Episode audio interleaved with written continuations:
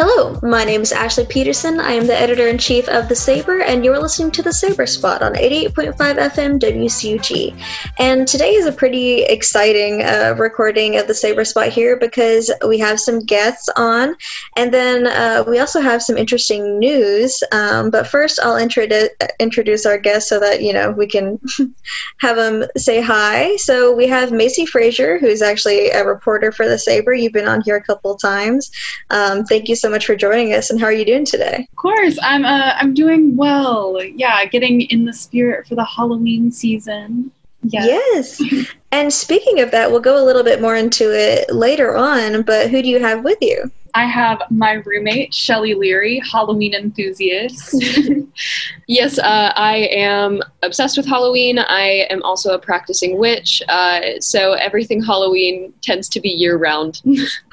and that is the vibes that we love.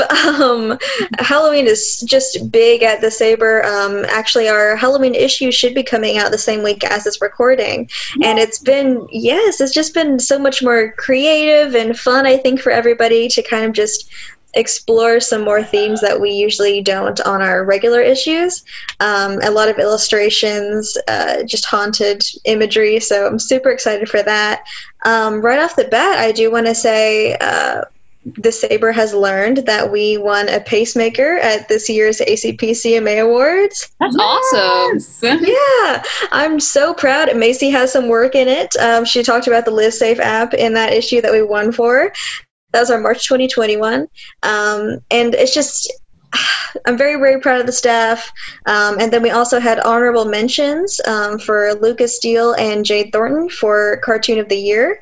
So, I mean, I just couldn't be happier. I knew I had to mention it. Um, but yeah, it's just great work on the staff. And hopefully, we just keep on creating stuff that we're proud of and that we get some recognition for. Absolutely. But that being said, in this current issue that we are working on right now and that's about to be released, we talk about Halloween and stuff as we discussed. And so, Macy, do you want to kind of walk us through what your article is like and then how that kind of ties into um, kind of why Shelly's joining us today? Yes, absolutely. I'll just give like a brief overview. So, my article just talks about some art alternatives to the big Halloween parties that people usually go to. Because, I mean, that's a huge part of Halloween that people like celebrating. They like getting together their costume and like going somewhere, having some fun with a bunch of their friends and just, you know. Um, but sadly, because of the COVID atmosphere, that is not a great idea this year. And so I just wanted to talk about some alternatives that people can do to still celebrate Halloween and even like show off their costume, but be safe at the same time. Yes, not putting people at risk. Yes, exactly. And part of that is um, using some of the people who are already in your social circle. Some people are lucky enough to room with some of their friends, like me. Um, Shelly is, uh, is one of those people. Of course, everybody has like maybe one or two other people in their social group, um, their bubble. And um, one of those things like could be a like full moon picnic. Um, this year is a full moon and actually a blue moon on Halloween. Mm-hmm. It's a full blue moon, but actually because of uh, is it we're falling back? Um, but because of daylight savings, it's actually going to be 25 hours long. So it's an awesome one. yeah, yeah. And um, I just thought that that would be a really cool opportunity to go stargazing or moon gazing with your friends. And of course, you can go for a picnic any time of the day, but like it's just it's such a unique opportunity this year. Mm-hmm. absolutely. It's very very on theme. And like you said it's a celestial event. So that's definitely something that doesn't come around every single day. Yes. And it's even an opportunity to invite some of your friends who may not be in your direct social circle because you can just spread your blankets out as far as you need to and just enjoy the atmosphere together. Absolutely. um, another thing i thought people could do to show off like their costumes would be to have like a Halloween photo shoot or create a, a, cosplay they're really proud of and post a TikTok because you know TikTok's really big right now. No, and uh, so you can still have that fun costume and share that with other people. Um, Absolutely. And, you know, as a little teaser for the article itself, you know, you guys took some really, really cute pictures, you know, showing off how you could do a really, you know, inexpensive little photo shoot area, just like even pinning some fabric to the wall as a backdrop. Um, and then, you know, costumes and stuff like that. They're really cute photos. And, um, I think can really get people into the spirit of just, you know, yeah, being at home, but changing the way that you're doing things and adding a little more like fun to, you know, that existing relationship that you have with whoever's there. So I just think that's going to be very cute for people to see. Yeah, because that's like one of the fun parts about this article. Um, Shelly was gracious with her time and helped me kind of develop each little section of the article, and we took pictures of most of them um, like for the the cosplay section for the TikTok, she did her Sidney cosplay. Sidney Prescott from Scream. Scream's my favorite, but uh, every single Same. year um, I do a whole entire Hollow week, so I dress up uh, every single day for an entire week. So she was like, "Do you have any costumes?" And I said, "Oh boy, do I." yeah, and like TikTok's awesome to where you can definitely find some sounds or like an acting opportunity with that cosplay pretty easily. Mm-hmm. For um, sure. And that's such a creative thing that I don't think people would think of necessarily. But yeah, I mean, that's such a great way to get into the spirit as well.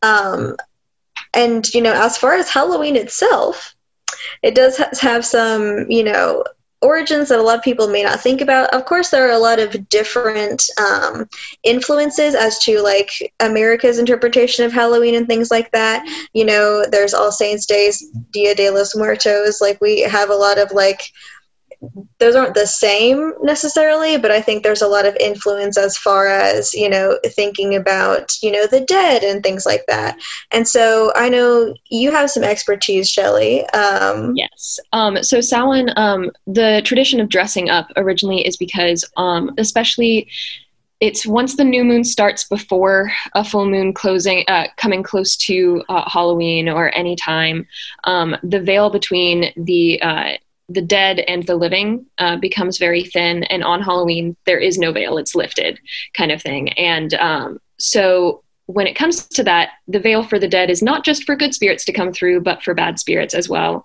Um, so the tradition of dressing up wasn't originally dressing up as like costumes or fun like pop culture things. It was dressing up as past people and people that have died. So dressing up in like Victorian costumes or uh, as pirates or even as like cavemen, all of that was a lot of traditional costumes because you wanted to blend in with the dead so that the bad spirits wouldn't mess with you.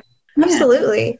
Oh, no, I was just going to say like that's one of the reasons I invited Shelly on today because like she has so much expertise and even like in the article um, she had mentioned that um, it's a good idea to wear either like a black crystal or um, orange or something because yeah. this year is such a celestial event mm-hmm. that you might want that extra protection. Yeah, and I think the biggest thing to know though is on Halloween I do suggest like a, a, darker crystal or anything, but anything that makes you feel protected. Of course, there's like the traditional things of wearing the colors black and orange are they have uh, ties back to protection colors and making sure that you are okay um, because of like having a fresh start and everything. Halloween is also uh, a kind of new year, um, but also like having black crystals, but even carving a jack o' lantern was originally to scare off bad spirits to not come near your house and having a black candle in there. And don't blow out the candle, let it go out on its own because that'll be another way to protect yourself. Um, or like roasting pumpkin seeds, anything. Um, or you don't even have to do any of those things. Anything that just makes you feel protected, even if it's just thinking, okay, I got to keep my guard up today. For sure. And I think it's interesting too to see that progression from, you know, traditional, I'm going to dress as something not even necessarily scary, but, you know, evoking the dead um, so that I'm blending in, not going to be bothered by evil spirits and things like that, to, you know, more of a just disguise in general, which mm-hmm. I was thinking earlier today. I was like, oh, well, that's not really in the spirit of the original. But I think you could argue it's still a disguise. You know, you're still not representing yourself. And so, in a way, you could say, well, this could still fool a spirit. Um, I know that one thing that I had learned about um, was also the possibility of spirits that have like uh, basically debts with the living or like issues with them. And so, one purpose of disguising yourself would be t- so that they don't recognize you and bring up their beef, basically. Um, so, you know, I think that could be achieved whether you are, you know, dressing up as a little Victorian ghost girl or as Iron Man. Either way, they can't see your face.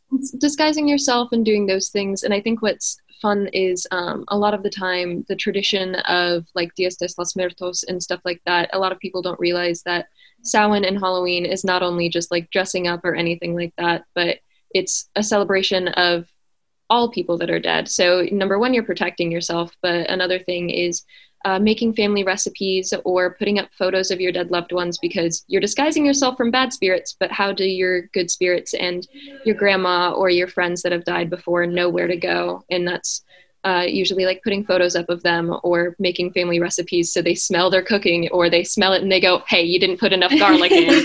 Uh, so they come in and they're like, hey, hold on. yeah, and with like that veil being down, sometimes there are even like little interactions with people who, who love who passed on.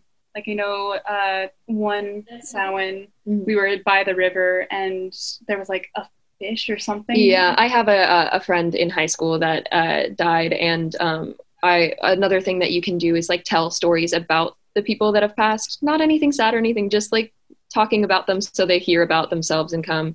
uh, and I was talking about my friend, and uh, we used to always like uh, sit by a river and like see fish and be like, oh, that one's me, that one's you, and like that kind of a thing. And when I was telling that story, a fish in the river came up and splashed. So it's like those little things too that are so much fun.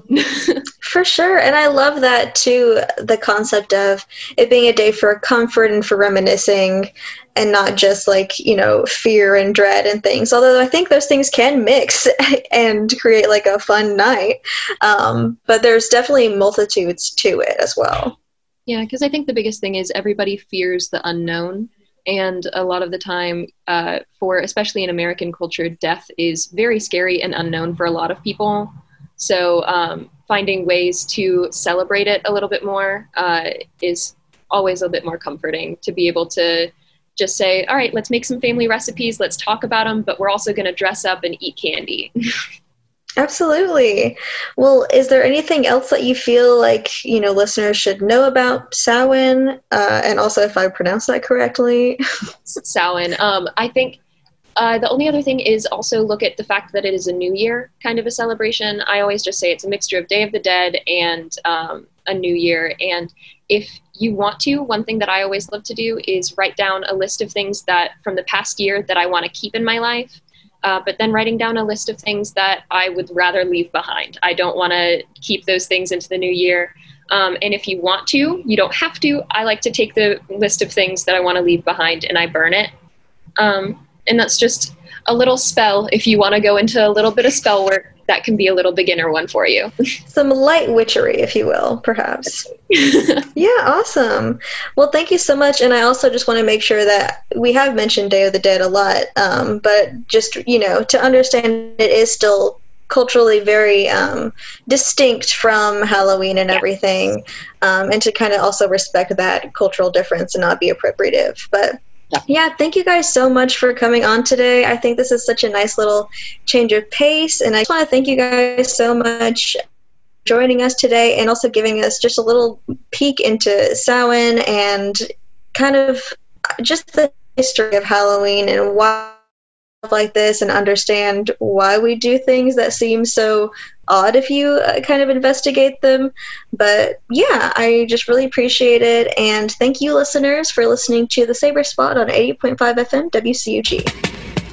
The Saber Spot was produced with the cooperation of the student staff of 88.5 WCUG Cougar Radio and the CSU Department of Communication, Department Chair Dr. Gibson. Dr. Bruce Getz is WCUG's faculty advisor. Thank you to Joe Miller, Saber faculty advisor. You can listen to this show and other shows like No Strangers Here on 88.5 FM, TuneIn, or SoundCloud. Just search our call letters WCUG.